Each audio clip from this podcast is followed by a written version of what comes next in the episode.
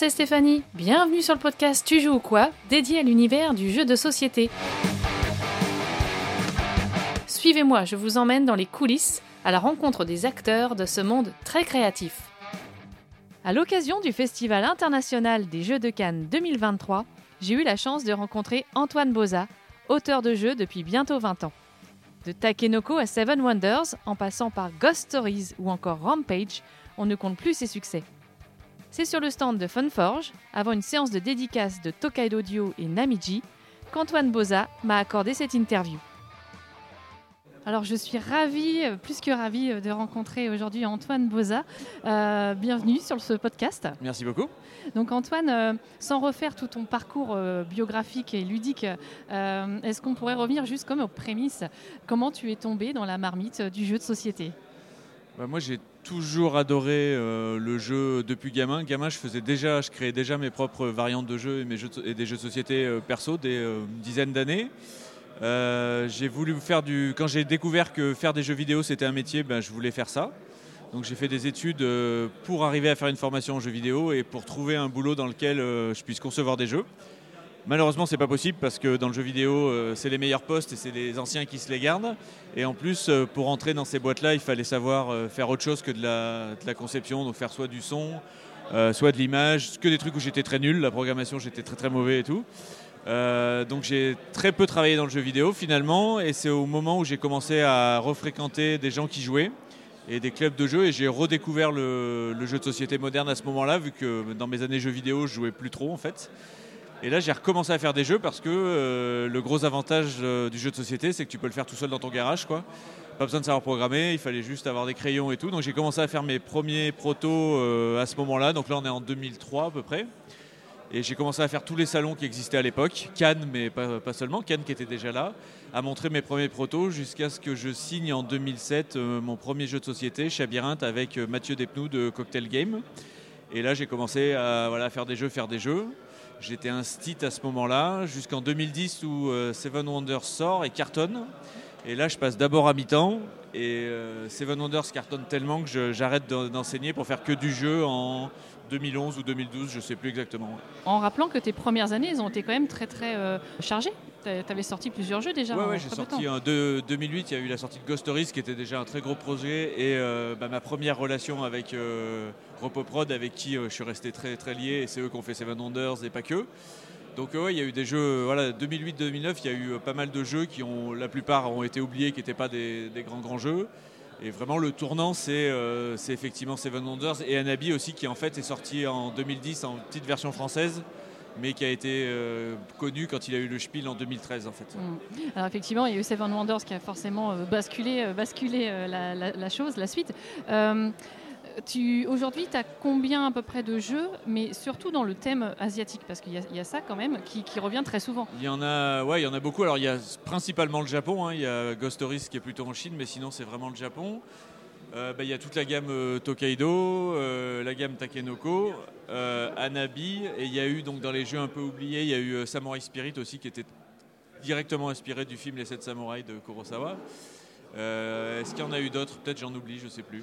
Euh, dans le monde euh, asiatique, oui, il y en a eu ouais, beaucoup. J'en oublie peut-être, j'ai dû en faire d'autres. Il y a eu en, collaboration euh, Ninja Academy. Oui, il y a eu Ninja Academy qu'on a fait avec les copains. Et même, même si le thème a changé, à la base, Super Cats, c'était Sentai Cats. Le proto, c'était les super-héros japonais à la base. Ouais. Donc, il y, a, eu ça aussi. Et en auto-édition que les gens connaissent pas, il y a eu Gajin Dash que j'ai fait avec Corentin Lebras, qu'on avait auto-édité au Japon uniquement aussi. Ok. Qui est là du coup. Euh, ouais, il y a, y a Naruto. Alors oui, après avec Kaedama, on a travaillé sur des licences de manga, donc forcément à nouveau au Japon. Donc on a fait Naruto. Avec Ludovic Maublanc, j'ai fait euh, euh, Attack on Titans aussi, qui est une licence de manga. Et j'en oublie. Là, on a un jeu sur Fairy Tales aussi qui doit sortir chez Don't Panic, licence manga. Et euh, ouais, ça en fait pas mal. Oui, il y avait, je regarde, Takenoko, bien sûr. Ouais, Takenoko, Ouais, dans les tout premiers, 2012, je sais plus les dates. C'est vieux. Donc quand, on te demande ta source d'inspiration, c'est celle-ci la première ou ça peut être vraiment autre chose euh Alors ça peut être plein de trucs. Ouais, j'ai fait beaucoup de jeux sur le Japon et même à un moment j'ai volontairement arrêté d'en faire pour pas qu'on dise que je fasse que ça. Mais j'ai recommencé à rebosser sur Tokaido parce que j'aimais trop bosser avec Nayad en fait. Donc j'ai recommencé à faire du Japon et les licences, bon les licences c'est un peu différent parce que c'est des voilà c'est du boulot de commande. Il se trouve que les licences qui fonctionnent c'est plutôt les licences de euh, d'animation et de manga et donc à nouveau c'est l'Asie mais là c'est pas vrai c'est pas de ma faute pour le coup. Alors justement comment euh, sont nés les projets euh, Tokaido d'abord, Namiji ensuite. comment il est né ce projet? Alors le premier Tokaido, c'est vraiment euh, l'envie de, retransmettre un peu cet amour du Japon et de faire aimer aux, gens le, Japon que, voilà, que j'avais déjà utilisé dans des thèmes. Et euh, Tokaido, c'était une espèce de, on va dire, de remboursement au Japon, d'avoir déjà piqué, euh, piqué, le Japon pour des thèmes. Et je voulais vraiment faire un jeu, qui donne une belle image et qui donne envie de, découvrir le Japon. Donc c'était vraiment ça à la base. C'est un jeu qui a gagné le concours de Boulogne vers 2010, je sais plus, je sais vraiment plus les dates, et qui a été repéré par Funforge euh, suite, euh, suite à ce concours-là. Et c'est un jeu qui a, euh, en fait, qui a mis un peu de temps à marcher, notamment parce que c'est un jeu vraiment très grand public et qu'à l'époque, les médias étaient très des médias de joueurs spécialisés qui n'étaient pas la cible. Mais c'est un jeu qui s'est installé petit à petit, qui a eu une première extension qui s'appelait Crossroads, qui justement était une extension un peu plus gamer pour éventuellement que ces gens-là puissent s'y retrouver et qui a fait l'objet d'un Kickstarter après et du coup d'une deuxième extension euh, qui s'appelle Matsuri qui a été développée pour euh, soutenir le, Kickstarter. Donc ça c'était déjà quelques années après la version euh, collector. Et alors, euh, comment le travail se fait après avec euh, finalement l'éditeur sur un projet comme celui-ci?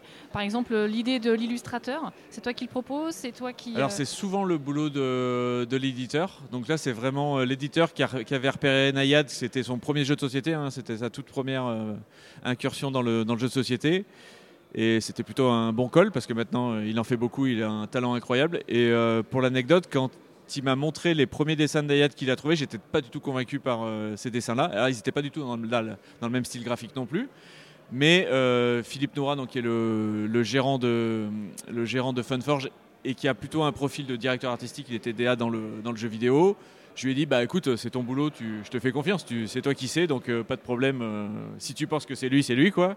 Et effectivement, il avait plutôt, plutôt bien vu le truc, et voilà. Et le jeu est notamment, il faut le dire, est notamment connu pour son ambiance graphique et les illustrations de Nayad euh, au moins autant que pour ses mécanismes et le travail que j'ai fait moi. C'est vrai que c'est vraiment un, super euh, duo, euh, ça fonctionne très très bien. En plus, on est sur le côté très contemplatif. Ouais, complètement. Ouais. non, c'est un, très épuré. C'est un super super boulot et je dis la principale raison pour laquelle il y a notamment Tokaido Duo, c'est parce que je voulais retravailler euh, dans l'univers pour retravailler avec Nayad. C'est la première motivation pour faire ce jeu-là, c'était travailler avec Nayad. D'accord, donc justement, c'était une de, mes questions. En fait, Tokaido Duo, dans, dans ton esprit, euh, il n'existait pas au moment où tu as fait Tokaido Ah non, non, pas du tout. Et Namiji qui est pas plus. Donc il y a d'abord eu Namiji. Alors pour la petite histoire créative, Namiji, c'est rigolo parce que euh, comme Tokaido, ça fonctionnait bien, que c'était en gros le jeu qui fonctionnait le mieux chez, chez Funforge, bah, du coup, il était intéressé par développer l'univers, hein, c'est bien normal. Et du coup, euh, une de ses premières idées, mais qui ne m'avait pas plu du tout, c'était de dire on va reprendre les principes mécaniques, donc la route euh, et la règle très simple, mais on va l'appliquer à d'autres thèmes. Il me dit, on aimerait vachement faire par exemple euh, la route 66 où il y a une grande route dans les États-Unis et euh, pareil, on, donc on aurait la même méca que Tokaido sur ce principe très simple de le dernier se déplace sur la route, mais appliqué par exemple euh, à la route 66. Il m'avait même cité, je crois, le pèlerinage de Saint-Jacques-de-Compostelle, tu vois. Et puis moi, ça m'emballait pas du tout parce qu'à nouveau, moi, le jeu, il est vraiment né de mon amour pour le Japon et donc ça m'intéressait pas de transposer ce jeu-là ailleurs, quoi. Et du coup, en réaction à ça, parce que j'avais pas envie de faire ça, mais euh, j'avais quand même bien envie de. Voilà, j'écoutais quand même l'intérêt qu'ils avaient pour euh, travailler dans le, jeu, dans, sur ce jeu-là en tout cas. Je suis arrivé avec l'idée de Namiji en fait, que j'ai eu en vacances au Japon d'ailleurs. J'étais en vacances au Japon et je me suis dit, bah, moi ce qui m'intéresse c'est de, de, rester au Japon, mais par contre je peux peut-être faire un jeu qui reprend les principes de Tokaido, mais qui est toujours au Japon et qui n'est pas le même jeu. Donc Namiji, c'est ça. J'ai pas envie de faire la route 66, ça m'intéresse pas. Par contre, je veux bien faire un autre jeu dans l'univers de, Tokaido, et donc c'est Namiji est né comme ça. D'accord. Donc du coup, on explore euh, encore le Japon, mais sous une autre, euh, sous une autre forme. Voilà, complètement. C'était, il fallait que ça soit quand même assez différent du jeu. C'est pas le même jeu, euh, c'est différent. C'est d'ailleurs un tout petit peu plus dense en termes de règles. On est dans du jeu simple, hein, mais il y a quand même un tout petit peu plus de mécanismes que dans Tokaido. Donc l'idée, c'est aussi d'accompagner les gens qui ont commencé avec Tokaido, qui est très simple, et après ils peuvent jouer à Amidji, c'est un tout petit peu plus compliqué. On reste dans du jeu familial, mais voilà. Il y avait vraiment cette idée d'accompagner les gens aussi euh, sur la route. Quoi. Et donc Tokaido Duo euh, est arrivé parce que donc tu disais tu avais envie de retravailler avec Nayad. Ouais. Mais euh, voilà, pourquoi redécliner ce, côté duo? Alors c'est vrai qu'il y a une tendance hein, un peu aussi. Alors ça a joué, là du coup c'était pas spécialement une demande de, l'éditeur, c'est un jeu que j'ai fait pendant le confinement parce que effectivement c'était, je pouvais le développer ma femme et mon petit garçon jouent aussi, donc j'ai pu le tester. j'ai pu le tester à la maison pendant le confinement. Et il y avait vraiment ce côté de. Bah, en fait, le seul jeu à deux que j'avais fait, c'était Duel avec Bruno Catala. Et je m'étais dit, bah, en fait, les jeux à deux, j'en faisais pas trop. Mais finalement, euh, avec le temps, euh, j'aimais pas y jouer au début. Et c'est vrai que maintenant que je joue vachement avec mon fils, comme j'ai qu'un enfant, euh, les jeux à deux, finalement, bah, j'ai appris à les aimer. Et du coup, je me suis dit, bah, pourquoi pas une déclinaison de Tokaido, dans, une déclinaison de Tokaido donc en, jeu strictement à deux. Quoi. Et c'est vrai que la version duo, bah, du coup, c'est devenu notre préféré, nous parce que forcément ce côté très très serré euh, est beaucoup plus euh, compétitif. Ouais, bien sûr. Bah, les jeux à deux, c'est, enfin, mathématiquement, c'est toujours plus, euh, il y a toujours plus de confrontation. Alors sauf si tu fais, il y a des jeux à deux coop, il y en a. Mais oui, dès que tu es dans un jeu à deux où c'est un peu stratégique, c'est toujours un peu plus coupe-gorge. Quoi. Ça, c'est inhérent, même si là, à nouveau, l'idée c'était quand même de garder l'esprit de Tokaido et que ça soit pas, soit pas violent non plus dans les affrontements. Alors, comment on gère justement l'équilibrage pour qu'on reste dans ce même jeu, dans ce même univers, avec euh, des personnages qui ont aussi, euh, voilà, toujours des quêtes différentes? Euh, comment on gère cet équilibrage? C'est vraiment assez surprenant parce qu'en fait, entre chaque personne, il y a différentes stratégies. Mais en même temps, il ne faut pas en délaisser non plus une complètement entre le marchand, etc. Ouais, alors il n'y a pas vraiment de recette. Hein. Moi, je voilà, je fais pas d'algorithme mathématique. Je fais beaucoup, beaucoup de, beaucoup, beaucoup de parties avec un maximum de joueurs différents pour voir un peu euh, les réactions des gens. Donc c'est vraiment, euh, voilà, c'est vraiment une question de feeling. Hein. Moi, je, je, règle mes jeux en fonction de, du comportement des gens à la table et pas des maths qui sont, euh, qui sont toujours là, hein, parce qu'il y a toujours des maths. Mais c'est pas, voilà, mon objectif, c'est de voir comment ça se passe. Et voilà, c'est vraiment de l'huile de coude. C'est, on fait des parties, on fait des parties et on ajuste, on change, on, revient en arrière des fois si c'était mieux avant. Et, c'est à grand coup de, ouais, de playtest, c'est vraiment le cœur du truc. Et alors, il y a beaucoup de, phases de test, justement. on a du mal à se rendre compte, nous, une fois que c'est produit fini, effectivement. Euh, toute cette phase-là, elle est, elle est longue, plus ou moins? Oui, bien sûr, les, gens ne se rendent pas compte, mais euh, c'est très très long. Euh, c'est moi, je mets environ, quand je fais un jeu tout seul, je mets environ deux ans en fait à, faire le jeu. Et une grosse partie de ça, c'est faire des parties, changer ce qui ne va pas, refaire un prototype. Et ça, on le fait, les gens ne se rendent pas forcément compte, on le fait des dizaines de fois en fait. Entre le, voilà, il y a beaucoup de gens qui pensent qu'on a l'idée le matin, qu'on fait le prototype dans la journée et que le soir le jeu il fonctionne. Eh ben non, malheureusement, euh, ça marche, ça peut arriver, mais ça marche jamais comme ça. C'est énormément d'aller-retour entre faire un nouveau prototype, changer, modifier des choses, trouver des gens pour jouer, rechanger. Voilà, ça c'est très très long. Ça dépend des jeux, mais globalement, c'est le gros du travail que les gens ne voient pas. C'est ça. Ouais, et puis il y a aussi ce côté bah, travail important avec l'éditeur qui effectivement a son rôle à jouer, ses, envies aussi. Euh, comment le, partage avec. Euh, j'ai l'impression qu'avec Funforge, forcément, ça, ça a l'air de très bien se passer puisque ça fait déjà un bout de temps que ça collabore.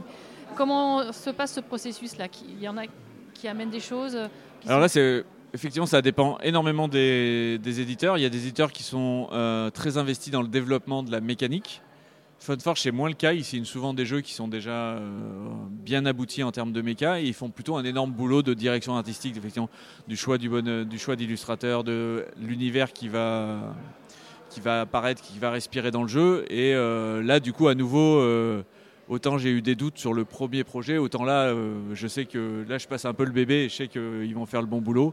Alors, je, je reçois quand même toutes les croquis préparatifs de Nayad, mais pas pour la partie esthétique, pour la partie être sûr que euh, ça va, il n'y aura pas de conflit avec ce que le jeu doit raconter. Quoi. Donc Nayad, je lui avais envoyé un prototype notamment pour qu'il puisse jouer et pour qu'il ait bien les contraintes de jouabilité euh, quand il dessine. Et toi, je lui, fais quand même modifier deux trois trucs du genre, euh, je veux pas dire de bêtises, mais il avait fait un perso qui n'était pas un des pèlerins, qui avait un bâton ou pas un bâton, mais un truc qui ressemblait à un bâton. Je lui ai dit non, faut pas que tu me dessines un bâton parce que la figurine du bâton, ça va être l'autre perso, et si tu fais un autre perso avec un bâton, ça va poser des soucis, voilà. Mais tu vois, c'est, enfin, je le reprends jamais sur des trucs esthétiques, quoi. Oui, bah maintenant la confiance euh, est totalement là aussi, avec euh, voilà, des collaborations qui, reviennent. Et alors, tu parles de, confiance, justement, il y a eu le développement aussi en jeu vidéo, finalement. Oui, tout à fait. Alors là, pour le coup, j'ai pas fait grand chose. Hein. C'était vraiment à l'initiative de, de Funforge. J'ai euh, voilà, J'ai testé, mais comme c'est vraiment un portage où il n'y a pas de changement mécanique, si tu veux, là, mon rôle pour le coup a été vraiment minime sur ce, projet-là. Ça a vraiment été géré par l'équipe Funforge.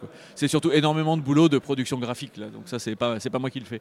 Mais es satisfait du résultat Oui, complètement. oui, complètement. Oui, j'ai joué. Euh, alors, j'ai pas joué depuis longtemps, mais j'ai joué, euh, j'ai joué un moment. Et le, ouais, graphiquement, c'est très très chouette. Ouais, y a, pareil, je sais pas si les gens se rendent compte, mais il y a des heures de modelage de personnages, de travail de, de couleurs et textures. Euh, voilà. Mais là, pour le coup, je, je n'ai aucun crédit à récupérer là-dessus. Surtout que c'est vraiment un jeu. C'est pas une déclinaison sur. Oui, oui, c'est pas c'est pas à plaque sur un plateau. Ça a vraiment été mis tout en 3D avec une ambiance musicale et tout. Il y a énormément de boulot artistique euh, qui a été fait sur, sur ce projet. Ouais. Et alors, est-ce qu'il y a d'autres projets, toi qui es le champion des, extensions? Euh, euh, Alors, non, pas pour l'instant, ce qui ne veut pas dire qu'il n'y en aura pas, mais là, non, il n'y a pas, voilà, il y a rien de, rien de prévu dans cette gamme-là. à nouveau, ce qui est très difficile, c'est que j'aime bien retravailler dans le même univers, mais le challenge, c'est d'arriver à, ne pas faire un jeu copy bis de ce que tu as déjà fait, quoi, tu vois. Et j'estime que pour l'instant, c'est réussi. Mais voilà, tu vois, je veux pas faire le jeu de trop qui va trop ressembler et qui méritera pas, euh, voilà, qui va plutôt desservir la gamme qu'autre chose, quoi. Toi, comme tu dis, euh, il y a des gens qui vont préférer Duo parce que l'ambiance est différente.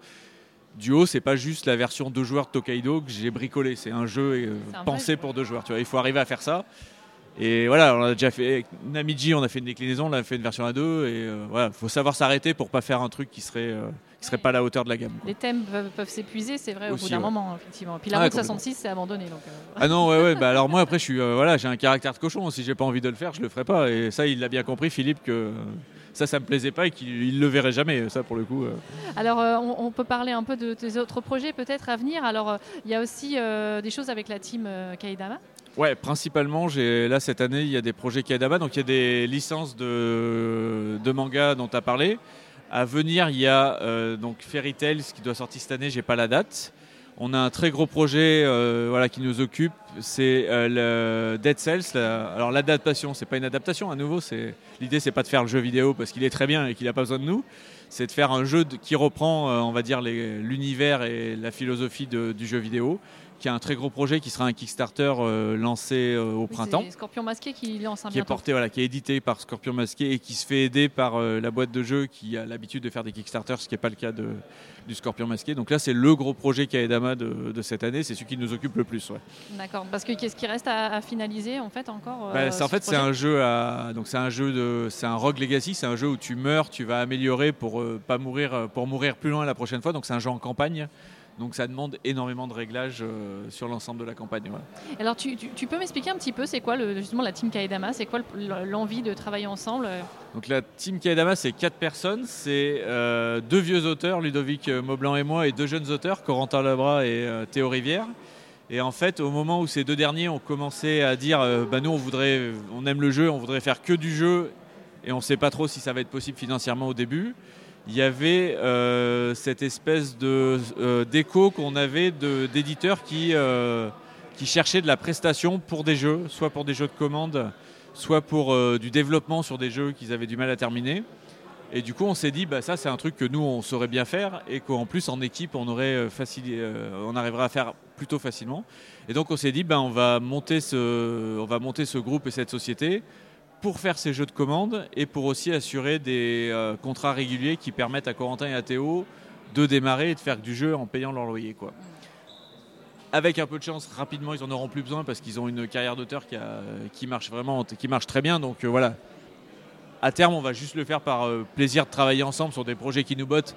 Dead Cells, on a tous énormément joué aux jeux vidéo, donc voilà, c'était c'était facile, c'était facile de tomber dedans.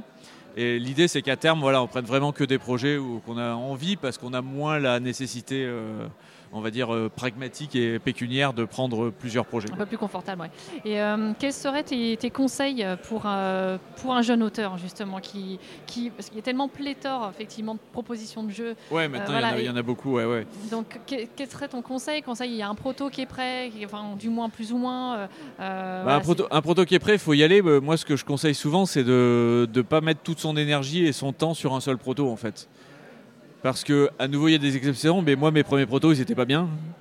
Donc il faut pas s'arrêter au premier proto, quoi. Il faut vraiment en faire d'autres. Il faut, euh, voilà, c'est en en faisant que tu vas faire des erreurs et que tu vas apprendre à en faire. Donc il faut vraiment essayer de faire plusieurs protos.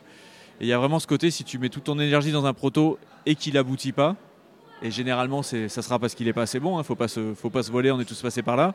bah, ça peut être vachement, euh, vachement minant d'avoir mis tout en énergie. Donc je dis, faites plusieurs, plusieurs protos parce que forcément, euh, à exception près, euh, les premiers ne seront pas fabuleux et c'est normal. Les gens qui dessinent euh, leur premier dessin, euh, c'est voilà, dix ans après, c'est pas les mêmes dessins qu'ils font. Et, et là, c'est pareil, il faut en faire plein pour savoir le faire comme il faut et, et tomber dans des pièges. Donc je conseille généralement voilà, de plutôt faire plusieurs protos. Alors pas forcément 10 à la fois, hein, c'est pas, l'idée, mais d'enchaîner, d'essayer d'avoir des nouveaux projets, de faire des projets différents pour apprendre à faire des jeux en fait. Et les faire tester, quoi. Et toujours, ça c'est tout, dans tous les cas, faire tester, tester et être à l'écoute aussi des, des feedbacks. Quoi. Faut pas être fermé dans son truc de non, non, en fait, les gens ils me disent que c'est pas bien, mais moi je suis persuadé que c'est bien en fait. S'il y a 9 personnes sur 10 qui disent que c'est pas bien, il y a quand même de fortes chances que ça soit pas bien.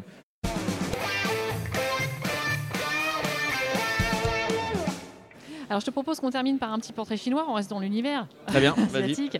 Rapide, rapide. Euh, donc, si tu devais être une, euh, euh, un mode de jeu, tu serais plutôt... Coopératif, voilà. Ça, c'est sûr. net. Ouais, Ouais, Aucun sans, doute. sans hésitation. aucun. Ok. Si tu étais une mécanique de jeu, Euh, ça c'est plus compliqué. Euh, le draft, allez, on va dire. J'adore le draft. pour quelle raison plutôt? Parce qu'il y a un côté où c'est très très simple, où ça garde une connexion physique entre les joueurs en fait, et où c'est quand même euh, beaucoup de choix en fait. Tu dois qu'est-ce que qu'est-ce que je garde, qu'est-ce que je passe, et ce côté quand même on fait passer du matériel entre les joueurs que je trouve assez chouette. ouais. Euh, Si tu étais un thème de jeu, Alors un thème au sens large, euh, c'est, ça serait forcément un thème japonais. euh, plus précis que ça, qu'est-ce que j'aime beaucoup comme thème qui n'est pas japonais Euh, Je sais pas. Il y a plein de thèmes que j'aime beaucoup euh, hors Japon. J'aime, moi, j'aime beaucoup la science-fiction. Euh, j'ai pas fait de jeu, j'en ai fait très peu déjà. J'en ai fait un jeu à l'ESF. Donc je dirais un thème de science-fiction euh, au sens large. Je sais pas exactement lequel. et alors si tu étais un illustrateur, Bah dis donc, ça serait pas une bonne nouvelle parce que je dessine vraiment très très mal. Euh, je suis obligé de reciter euh, Nayad. Je peux citer aussi Pierrot avec qui j'ai beaucoup travaillé, avec qui j'ai un peu grandi parce qu'on a fait un peu nos premiers pas dans le jeu de société ensemble aussi. d'accord. Alors donc, petite dernière question, qui euh, tu pourrais euh, me conseiller d'interviewer pour ce prochain podcast?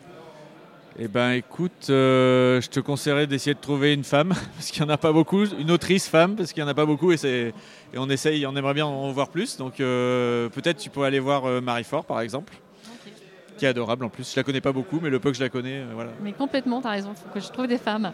Bah écoute, merci beaucoup pour cette euh, interview. Il y a un petit, euh, un petit rituel euh, sur euh, notre chaîne, c'est euh, on termine toujours, alors est-ce que tu joues ou quoi? Donc euh, est-ce que tu veux bien qu'on le fasse ensemble? Allez, Alors Antoine, Tu joues ou quoi? Merci d'avoir écouté ce podcast jusqu'au bout. Si vous avez aimé cet épisode, n'hésitez pas à le partager, à en parler autour de vous. Vous pouvez aussi laisser un avis sur Apple Podcast ou Spotify. Je vous invite à suivre la chaîne YouTube Tu joues ou quoi. Vous y trouverez une multitude de vidéos règles, avis et top.